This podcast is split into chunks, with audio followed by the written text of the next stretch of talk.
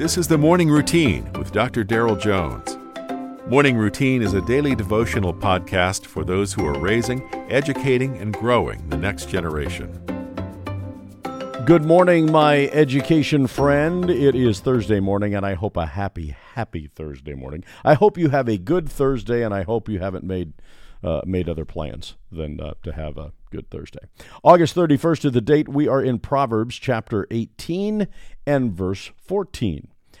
The spirit of man will sustain him in sickness, but who can bear a broken spirit? It takes only a cursory reading of the book of Proverbs for one to realize that Solomon doesn't mince words.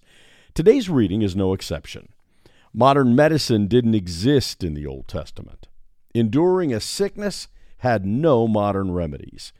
Today's text lets us ponder the depth of that thought. The French philosopher Blaise Pascal is said to have experienced a second conversion on a regular basis. You see, he had given himself completely to Jesus Christ in his first conversion. But he kept a written record of this event sewn inside the lining of his jacket, and it wasn't discovered until he died. When he was challenged, or tested, or tempted, he kept close to his heart a reminder that his life belonged to God. The truth became a living hope and a strength. The question for us today is simply this Who do you trust? Or in what do you trust when your emotions are tested?